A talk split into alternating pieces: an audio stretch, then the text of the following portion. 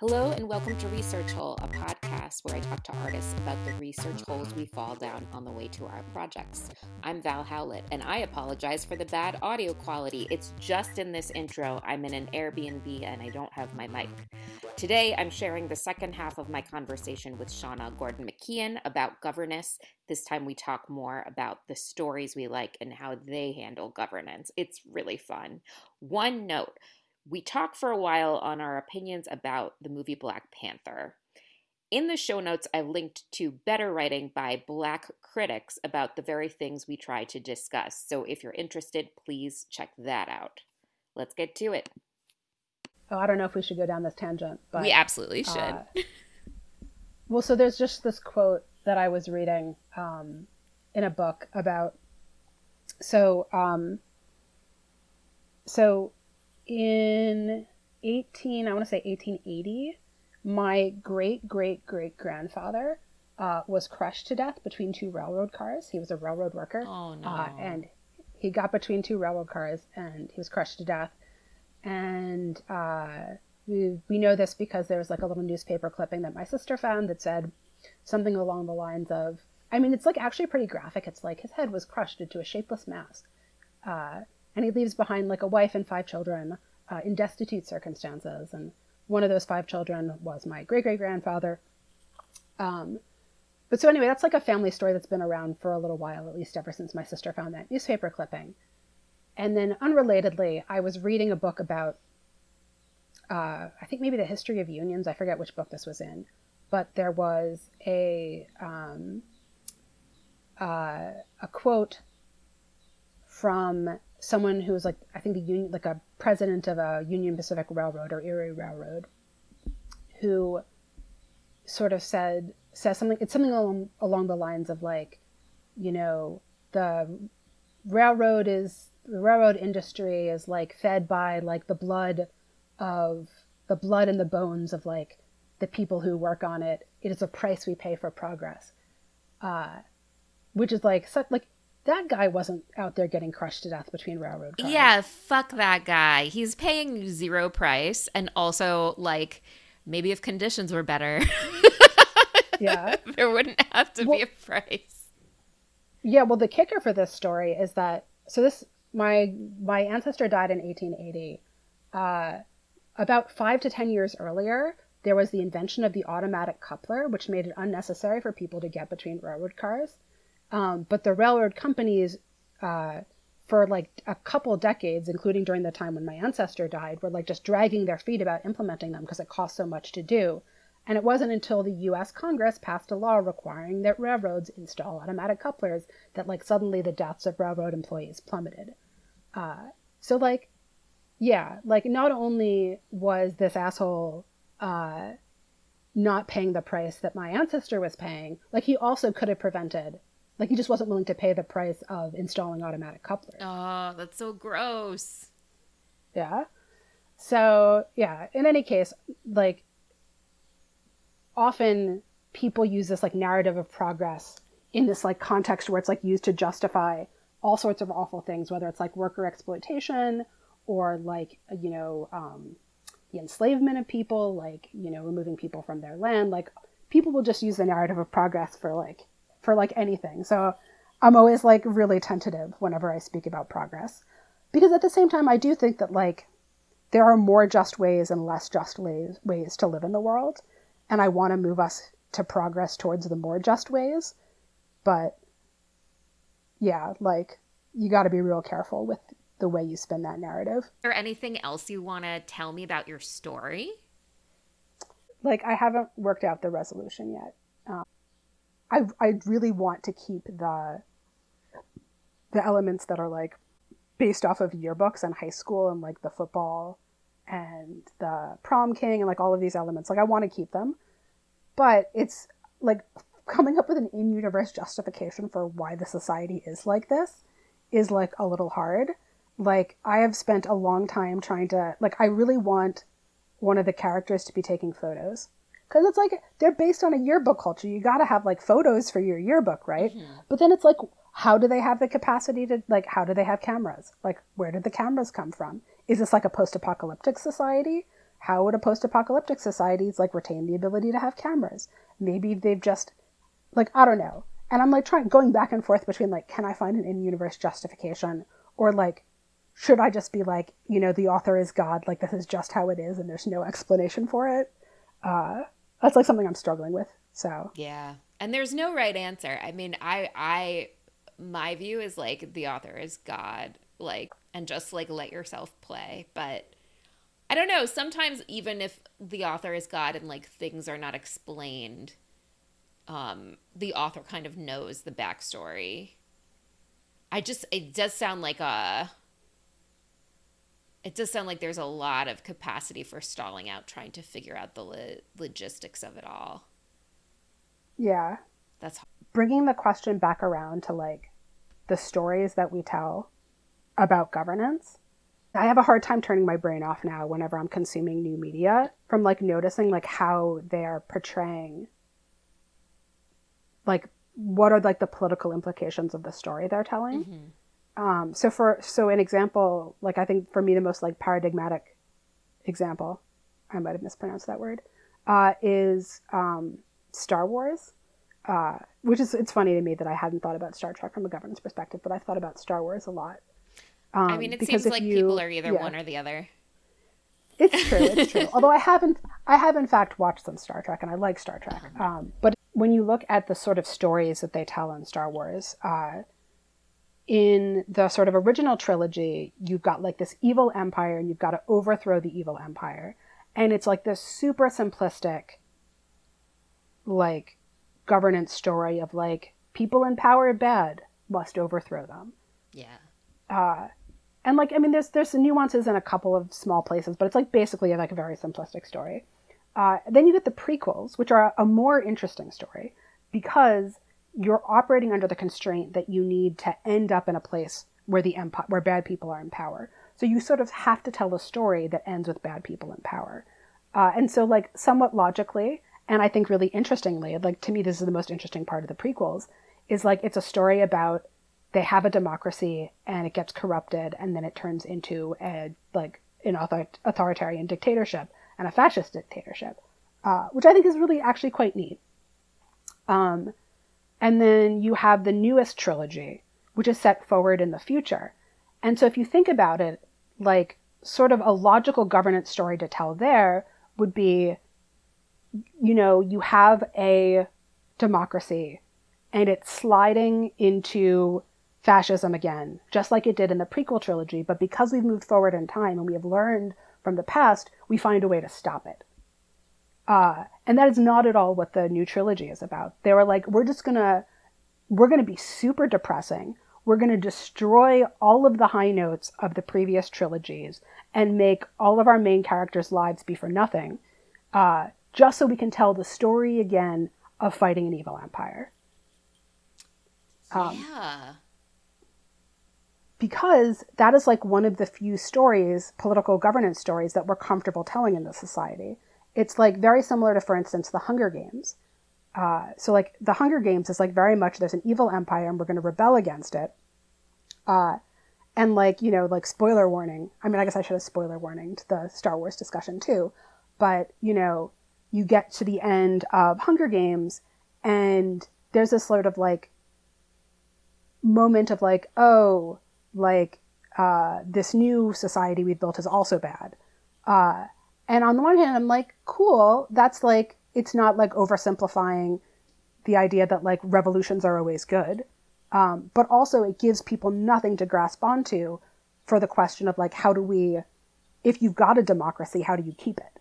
Like there's like very, very little mainstream fiction that actually speaks to the moment we're in. It's just like telling the story over and over again of, you know, noble individuals overthrowing evil society. Really interesting too, because like collectivism isn't in any of these stories, is it?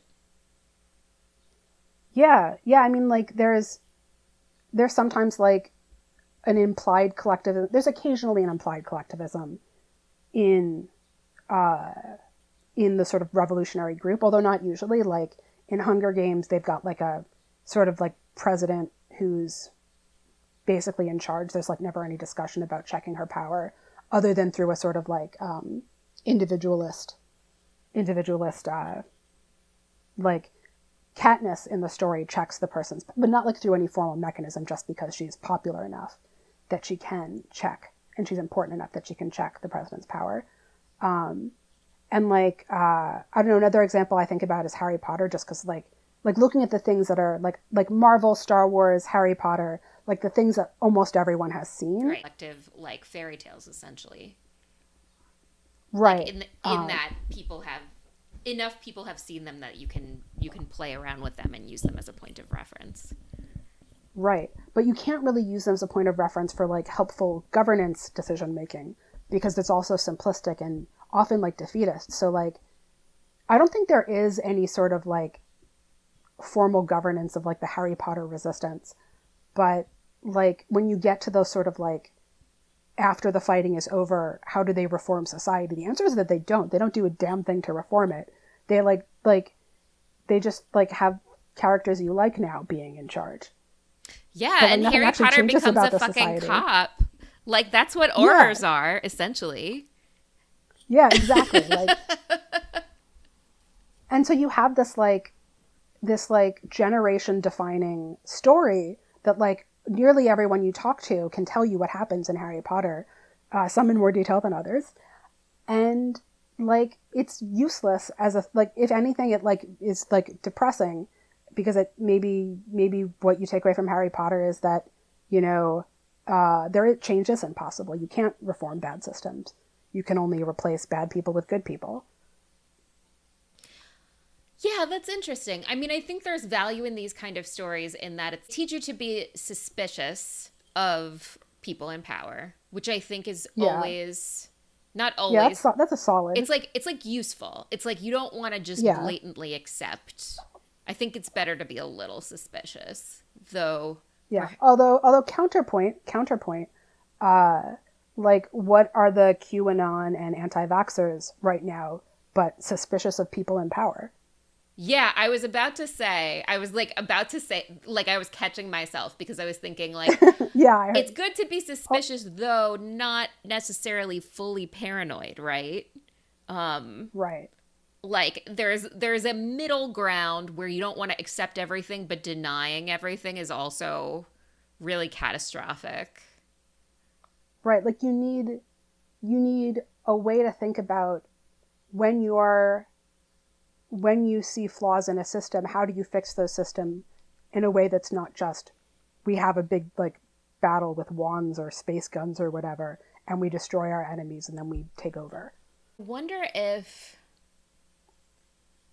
popular media like Hunger Games and the new Star Wars are contributing to our I mean it's both, right? I was going to say I wonder if they're contributing to our like general hopelessness or if they are um, just reflecting it.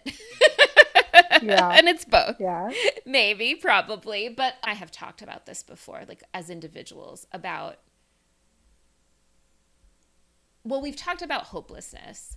And adjacent to that, I was talking to my friend the other day, and I was saying how the answer is you need both. Like, you always need people who are going to be like the system is fucked up but you also need people who are going to like work within the system for change. Like like the truth yeah. is like if you look at history you need both of those people to exist. Um like one without the other is very one type of person without the other is very limited. Yeah. And because you never know which situation you're in whether you're in a situation where like the system can be reformed inside or whether you do need like some sort of bigger external change.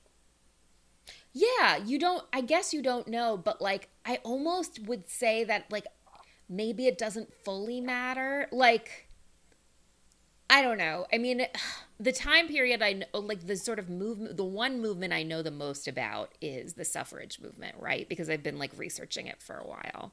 Um, and like the truth is like when you look back at it like you needed the people who were pressuring government officials like in in like the respectability circles and you also needed the people who hated the respectable suffragettes yeah. and who like protested in front of the White House and like were jailed. Like like if you had one without the other it wouldn't have worked. Yeah. And like who cares which of them were right? Like like ultimately together they all sort of pushed things to the left. Yeah. Um no, that's a good point. And that's one movement and like I don't fucking know about history. Like I don't know what I'm talking about. Um the people who impress me the most are people who are like what can we change granularly about our current system and how can we do it? Um because you are like the prime example. You're like you're like one of the one of the people in my life who is most like that. And I am so prone to being like fuck it. You know what I mean? To just being Yeah. just shutting down. Um, and there are times when you need Yeah. to shut down, but also like like you, like your type of person is like the type of person who gets a lot done. Yeah, well, I think for me, one thing that helps me be not necessarily more optimistic, but more proactive is that I like, I think that sometimes some people, I'm not saying you specifically, but it's hard to imagine taking action that you don't know what it looks like. Like, it's a lot easier to take an action or to do something if you have a model, which is where like history comes in and where like good fiction comes in, where you can imagine yourself doing something because you've seen someone else do that, whether it's like a real person in the past or whether it's uh, uh, someone in fiction. And I just get so mad about the way that politics is talked, the way that history is talked about, like the limitations of mainstream fiction, that I just assume if I can't figure out what to do, that there is something I could do and it's being hidden from me by like these cultures that are invested in disempowering us. I'm just like, well, screw those people. I'm going to like search until I can find something to do. And like, oftentimes I, like, sometimes I can't find anything. Like, I'm, there are times that I feel helpless. Um, but I'm usually able to come up with at least something, even if it's kind of small. Uh, and it's almost like a sort of stubborn. Got there's got to be something I can do that's more than just like tweeting angrily about this. Yeah. Like there are people that benefit from me doing no, from me like exercising my right to act by tweeting angrily, focusing on like surface level surface level issues instead of like trying to think systemically. Um, and I think that's a big part of why like I've been critiquing several times the way that governance is talked about, and I think it's because like to to show people stories about effective governance is to teach people what effective governance looks like, which is a profoundly empowering thing.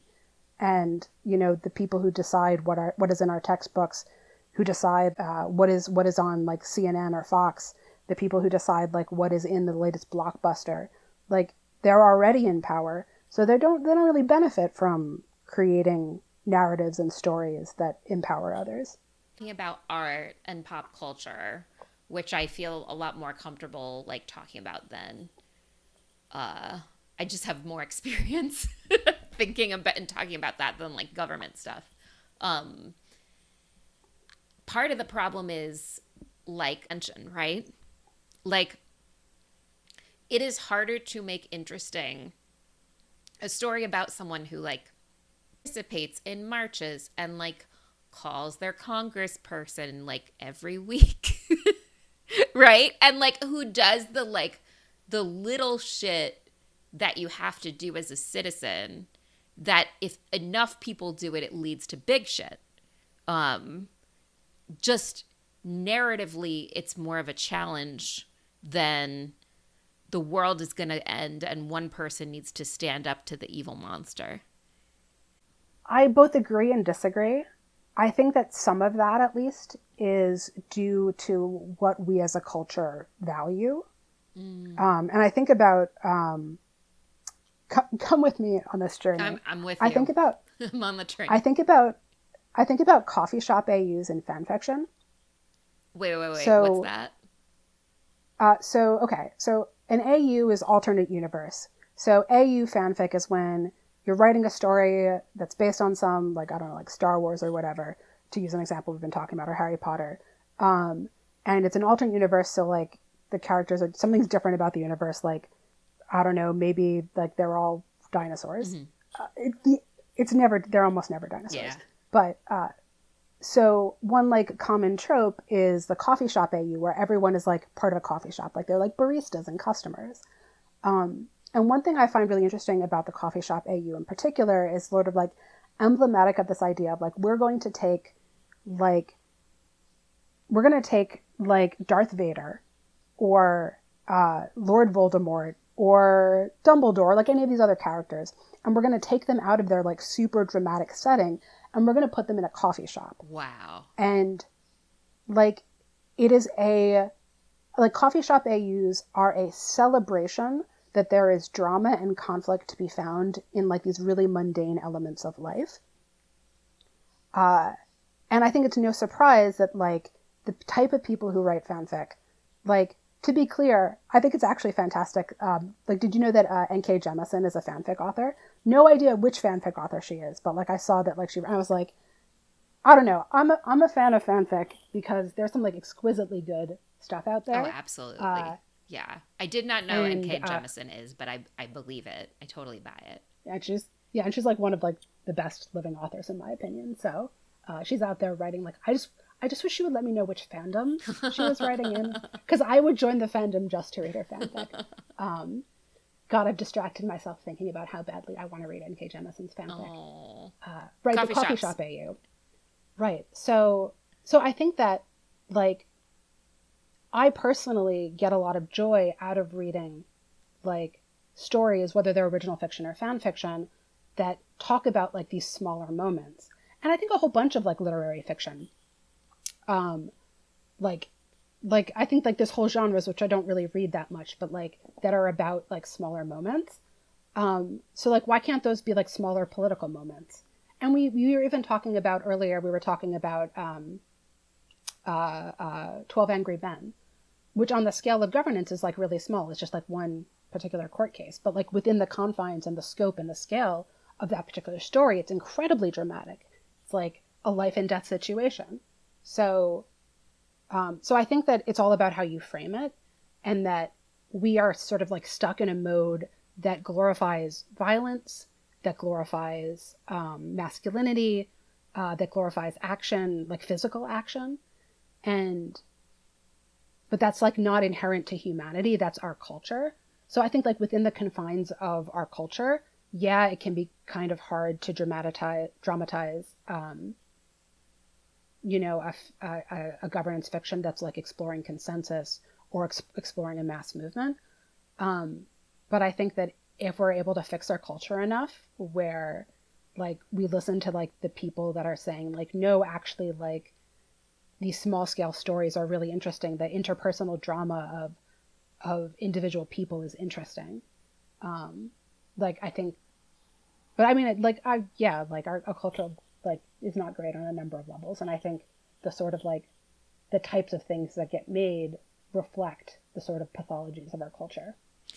Yeah, um, and I'm saying yeah. I'm saying it's more of a challenge, but not that it's not a worthy challenge. And it's also yeah. like yeah how boring at this point to have another like individual stands up to the big bad dictatorship story. Like yeah. like I don't know. I'd be I'd be interested in the challenge of like how to make like ordinary citizenship the way it's supposed to work be part of a good story.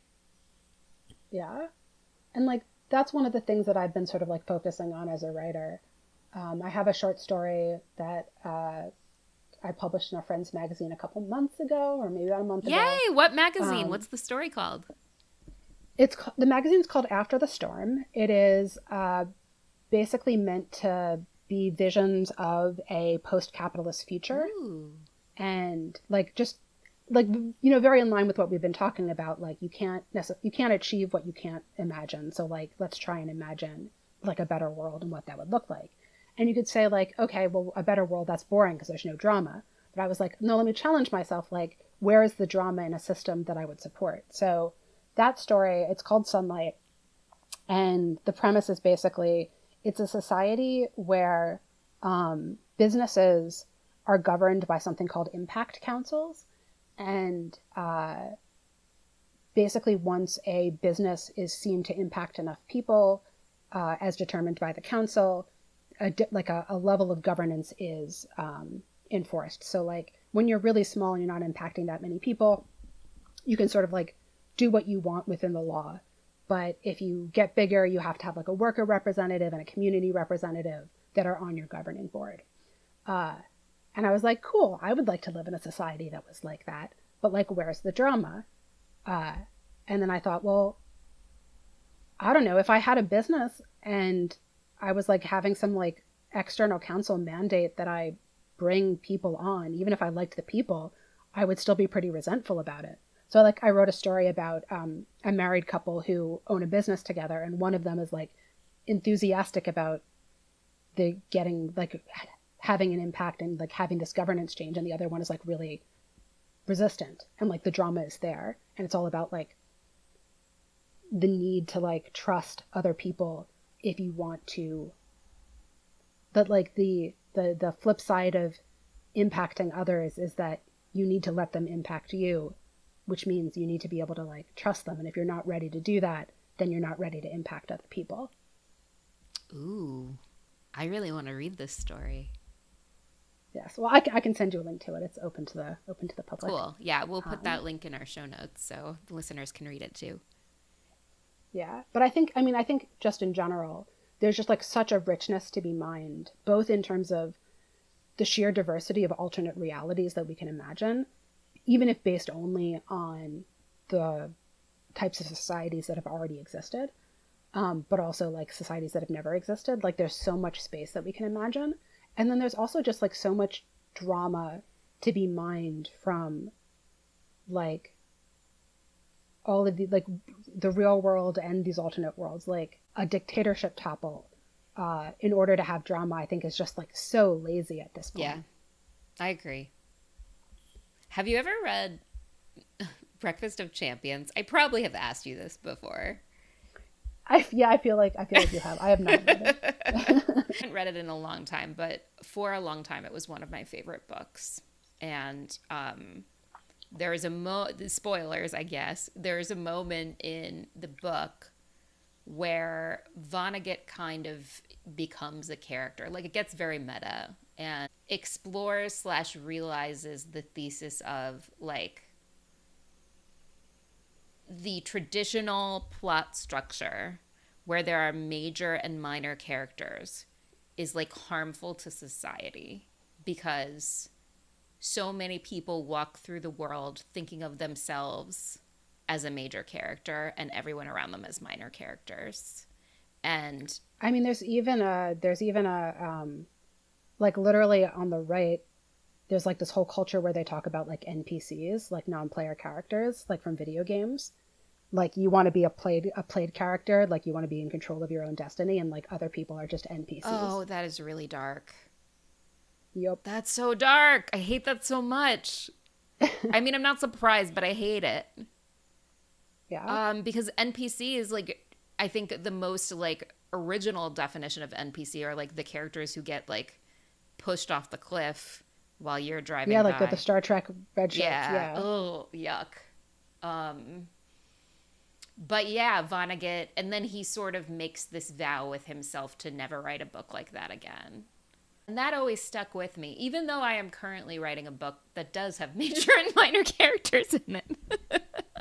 yeah. Well, I mean, I think, I mean, this is like, this is like a real deep question because you know, I think about this in especially like when I'm working on novels, and because with a with a short story, it's kind of like everyone's an NPC or like everyone's a minor character because you just don't have enough. Like, yes, technically your protagonists are the major characters, but you're still not able to go that deep into like many characters at all. Whereas with a novel, you can spend a lot of time and you can like make people really complex. But like, I don't know. I feel like it's like what unless you have like a locked room story like every there's like 10 people on a spaceship and we're going to go equally into 10 people's perspectives like even then you're going to have characters who like unless they were like born from like a lab in that spaceship they're going to know other people And those people, like, you're just gonna have to treat some people not as less important, but like you're just gonna have to go into less detail about them. I might argue that, like, in any story of significant richness and complexity, there have to be minor characters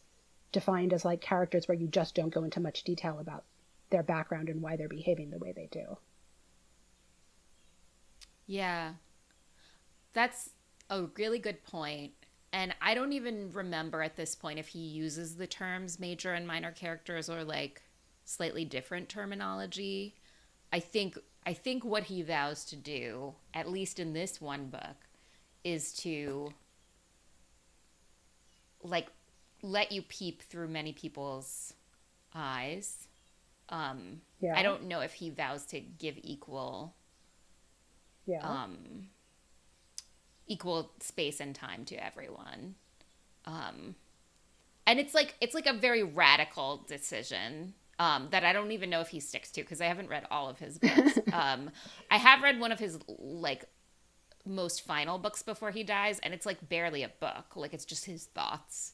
So I think he does get a little more like esoteric as the books go along. Um, I mean, I think it points at something that I do think is really valuable, which is like not to have cardboard villains in your stories. Yeah. Like I think having cardboard villains in your stories like teaches people to treat other people as though they could be cardboard villains instead of recognizing the like full complexity of every single human being. Yeah. Think about all the sort of like the major properties we've talked about, like Star Wars, Hunger Games, Harry Potter, all of them rely on cardboard cutout villains with like no possible motivation, like the Emperor or President Snow or like Lord Voldemort. Like I actually at one point point like got into like this idea that Lord Voldemort was actually kind of interesting because he's like set like he comes of age during World War II and he's like super anti-muggle and I was like if I lived in Europe during World War II I might become really anti-muggle because like that's like the Holocaust and like you know all of these like horrible battles and like that's the invention of nuclear weapons. Like it seems reasonable to be really anti-muggle at that point. But of course like Voldemort never like uses that as justification. It's all just like like cardboard villainy. Yeah um, I feel like Rowling so. did a lot of great setup and there were payoffs that she did not see in the later books that could have yeah. been way better than what she ultimately came up with. Yeah. I mean, I also think that her books were just like not meant to be criticism. Like they're not meant to suggest any significant criticism of society. Yeah. Like so. And I don't think you can write a story where your main character is like like accurately critiquing the uh, systems of society that led to World War II without like I just that doesn't seem like I'm not sure how you write a story that critiques like pre World War II European governance and then also has zero suggestions for how to change society. She's like there's some things she's really creative about, but she's not like it's not she's not creative in her politics. No, she's not. Yeah, that's definitely true. Just trying to think is there any major story in in the league of Star Wars, um, everything we just named, Hunger Games, etc., where the narrative is is more complex than people fighting the big bad as individuals, you know? I mean, I think my favorite sort of blockbuster film in terms of governance, which does like from the beginning, I'll say I have caveats here, but I do think Black Panther does some interesting things. Yeah. Um, like I, it's, I think it's by far the most politically interesting Marvel movie and the most interesting from a governance perspective. Um, it is about a flawed power structure that there's a revolution, but the revolution is by the bad guy. But they don't just like quash the revolution; they like reform in response. Like they recognize the validity of his critiques of the society and reform the society to address them. Um, there's also like a really like fascinating subplot that I really love um, with General Okoye and her um, conversations with oh Nakia Nakia okay, okay. Um, right. So like there's like at one point I guess spoilers for Black Panther. at one point uh, the Black Panther, it's like there's like a trial by combat, um, which like this th- that gets to like my critiques of Black Panther because it's like okay, so governance in the society is like a hereditary kingship, and the only way you can challenge it is through trial by combat. Like that is like that is an extremely boring political structure to have chosen that they did not have to choose. They could have chosen something else. Mm-hmm. Um, but so in any case, there's like a trial by combat, and um, Killmonger, um, uh, T'Challa, that's it. Killmonger defeats T'Challa, and everyone assumes T'Challa is dead. And there's like this argument between Okoye, who is the general of uh, uh, of the Society of Wakanda, and Nakia, who is um, T'Challa's love interest and also like kind of like a spy, um, where Nakia is like trying to like secretly get the royal family away and like foment rebellion against Killmonger, who like to be clear is like pretty awful from the start and is like killing people. So like you're you're inclined to sympathize with Nakia. And Okoye says like I'm not going to join with you. I am the general. It is my job to serve uh, the king. And Killmonger became king through like legal, legitimate means. So I must support him, even though I like hate him and I'm really mad at him for killing T'Challa. Uh, and like I think that's just like such a great uh, moment of dramatic tension between those two characters. It's like my favorite scene in like all of Marvel is the the argument that they have, um, and uh, like you can see Okoye like throughout the rest of the story, she's like warring with herself between like her obligation to fulfill the constitution of their society and her feeling that this man is abusing power. Um, and then she's sort of like there's sort of a letdown that she's like released from that dramatic tension by um, T'Challa coming back from the dead. And like once he comes back from the dead, like the Constitution says that they should continue their trial by combat until one of them is actually dead, uh, or or uh, res- not resigns, surrenders. Um, and when Killmonger refused to do that, then Okoye gets to say, "Okay, well now I'm doing my constitutional constitutional duty by fighting you." Um, so it is a bit of a cop out. Um, and like again, I think the whole decision to have it be a hereditary kingship with trial by combat is like a cop out. Uh, but that being said, like I think it is a relatively like it's one of the better examples of a blockbuster in terms of the sort of messages it's it's saying that like someone can be wrong and you can be like violently opposed to them, but they could also have their critique of you could be correct and you you can adjust to them. Uh, and also maybe like I don't know, there's going to be another Black Panther movie. Maybe they'll learn from that experience that they shouldn't have a hereditary trial by combat who knows? I agree with you. I think that I thought that Black Panther was a really interesting movie and like posed a lot of interesting premises that they kind of like fell short on in the end. Yeah. Like ultimately like it it was very disappointing to me that like the last third of the movie was a battle like every other fucking battle in every other fucking movie. You know what I mean? Yeah, like and yeah. and yes, it was cool that like you liked the villain as much as you liked the hero and you felt this moral ambivalence. But the battle was like it was too rote, I thought. Like it was just like everything else. And like they didn't have to make what's what were so bad I mean, they. I think they felt they had to in order to have that battle and have the audience get behind that battle. But like, what if Killmonger yeah. was as interesting a leader and as nuanced a leader as he was in his views before he became a leader? Yeah, totally.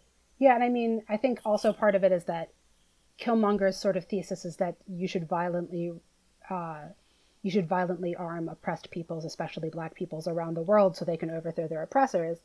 And like if you don't make Killmonger an irredeemable villain who must die by the end of the story, then you kind of have to deal with that argument on its own terms. Uh, and instead, they're like, we killed him off, so no one's making the argument anymore, so we don't have to address it, and we can just have T'Challa like quietly reform, but not actually do the thing that Killmonger was actually asking for. Yeah, um, Marvel never could like, have done it, but like, how interesting would that have been if like he got a little bit more through that plot line? and like yeah. armed some, or like some people.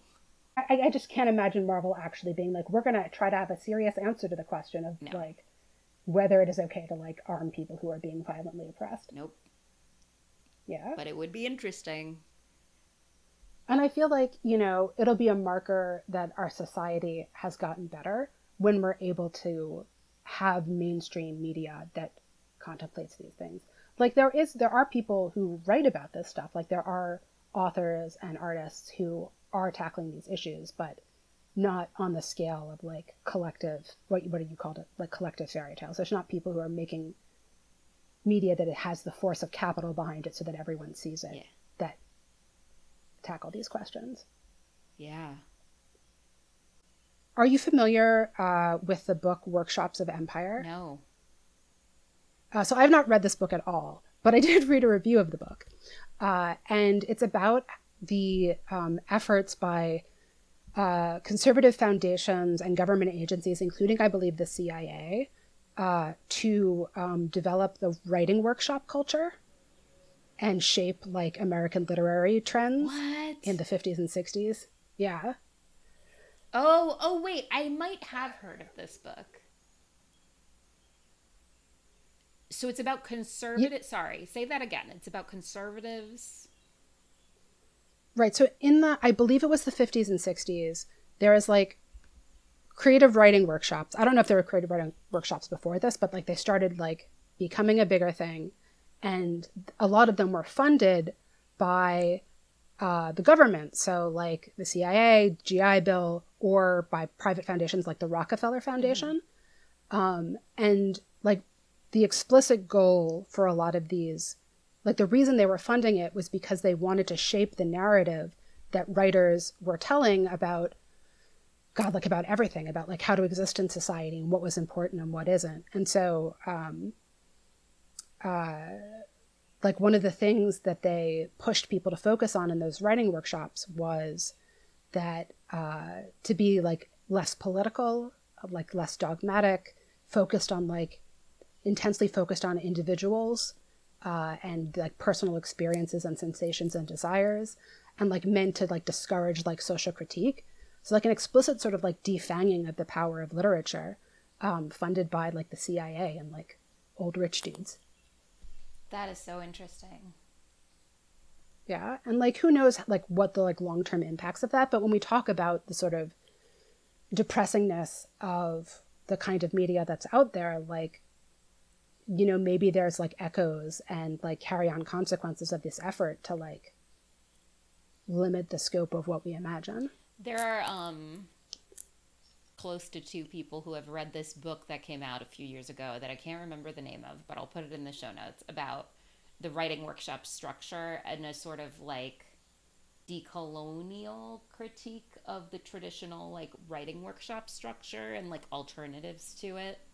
Um, so I was hearing a lot about that book for a while, and um, just talking about like writing in different cultures and how stories operate in different cultures and how um, how like the very structure of the workshop where like the writer is not able to speak until like 40 minutes in um, mm.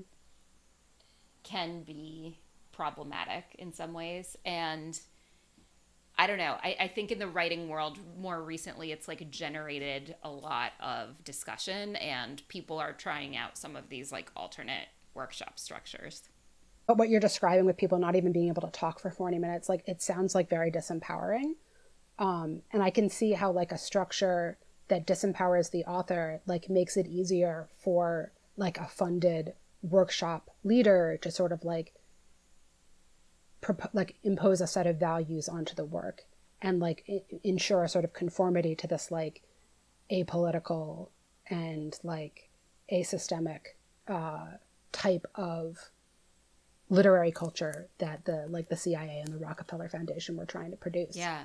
I mean, I think, like, not to get too far into it because, like, I've more heard people talk about the book than, like, read it myself. Um, so, Yeah, and to be clear, I just I just read an, a review of this book. I did not read it myself yeah, either. I think I think writing workshops have like moved very far from that starting point, and like there are some really great workshops out there that are like very, you know, diverse and interested in like all sorts of stories at this point. Yeah. Um, obviously, like the benefit of not having the author not talk about, not speak during workshop is like you don't you don't get de- you don't get to be defensive and like the the sort of you don't get to defend your story right? Um you have to listen. And like for it is like when your story is out in the world like you don't get to be there being like but this character was actually had a bad father so that's why he's this way. And like you don't know yeah. um, because all the other people have are what's on the page but that only works if um the audience of the people you're writing for is the people in your workshop, right? Um, right. So there can be a lot of like problematic stuff happening if, like, say you're the only person of color in a room and people are like, I don't get this or I don't get that, and you don't get to say anything.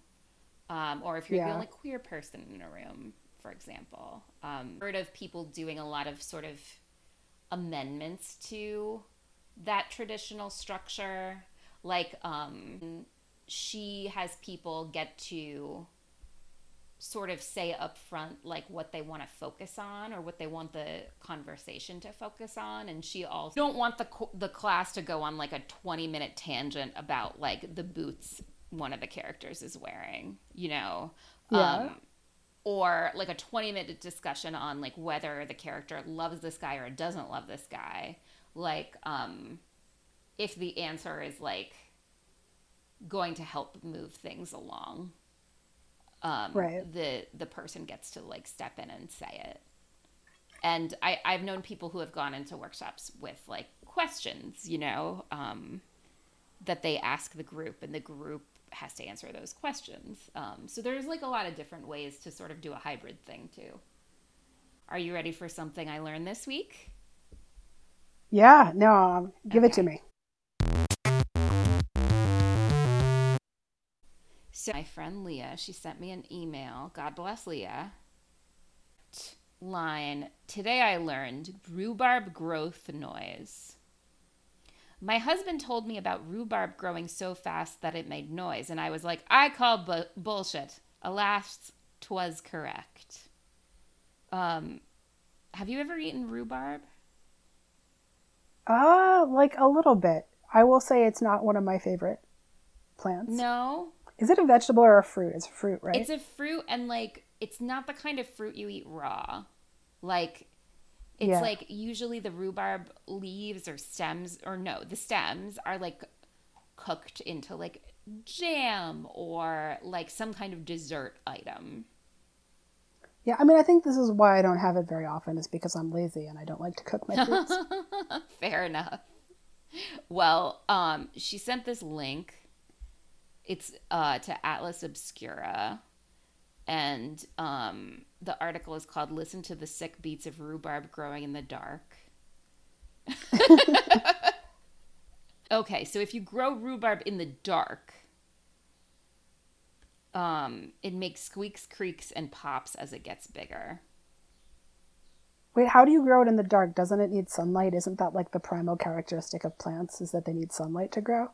It's a method of growing forced rhubarb. I'm reading this in real time. Uh, farmers let the rhubarb grow out in the open for two years as the roots collect and store calories. Then the plants are transplanted to lightless growing sheds around November where they continue to grow warm but out gotcha. of the season and in the dark. The rhubarb grows without photosynthesis, which normally makes the plant tough and fibrous.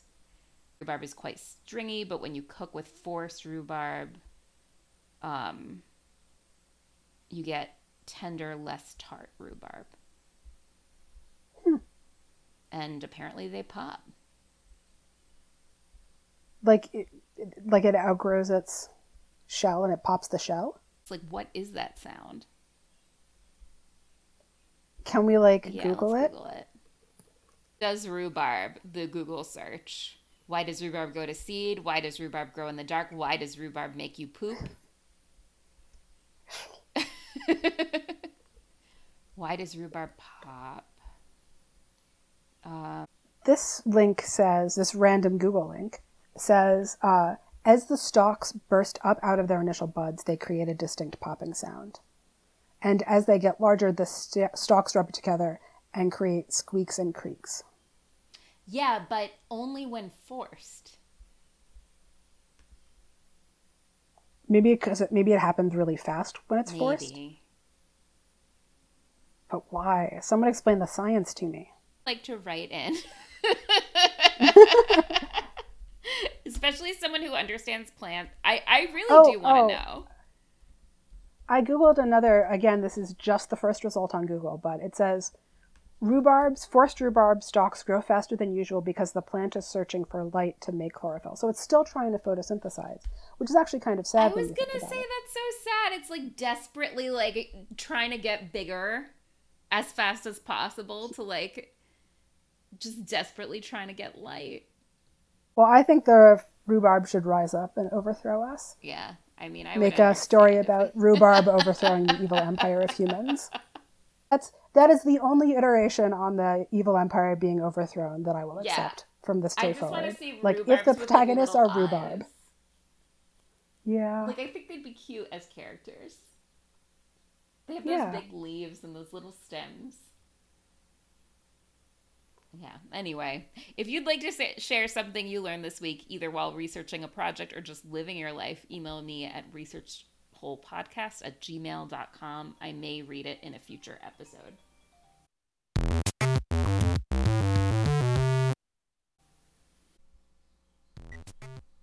You just listened to Research Hole. I'm Val Howlett. Our music is by Joey Howlett. Our logo is by Leah Felicity Lucci. You can subscribe to Val Howlett on Patreon for more goodies like interview clips, bonus materials, and more. Goodbye.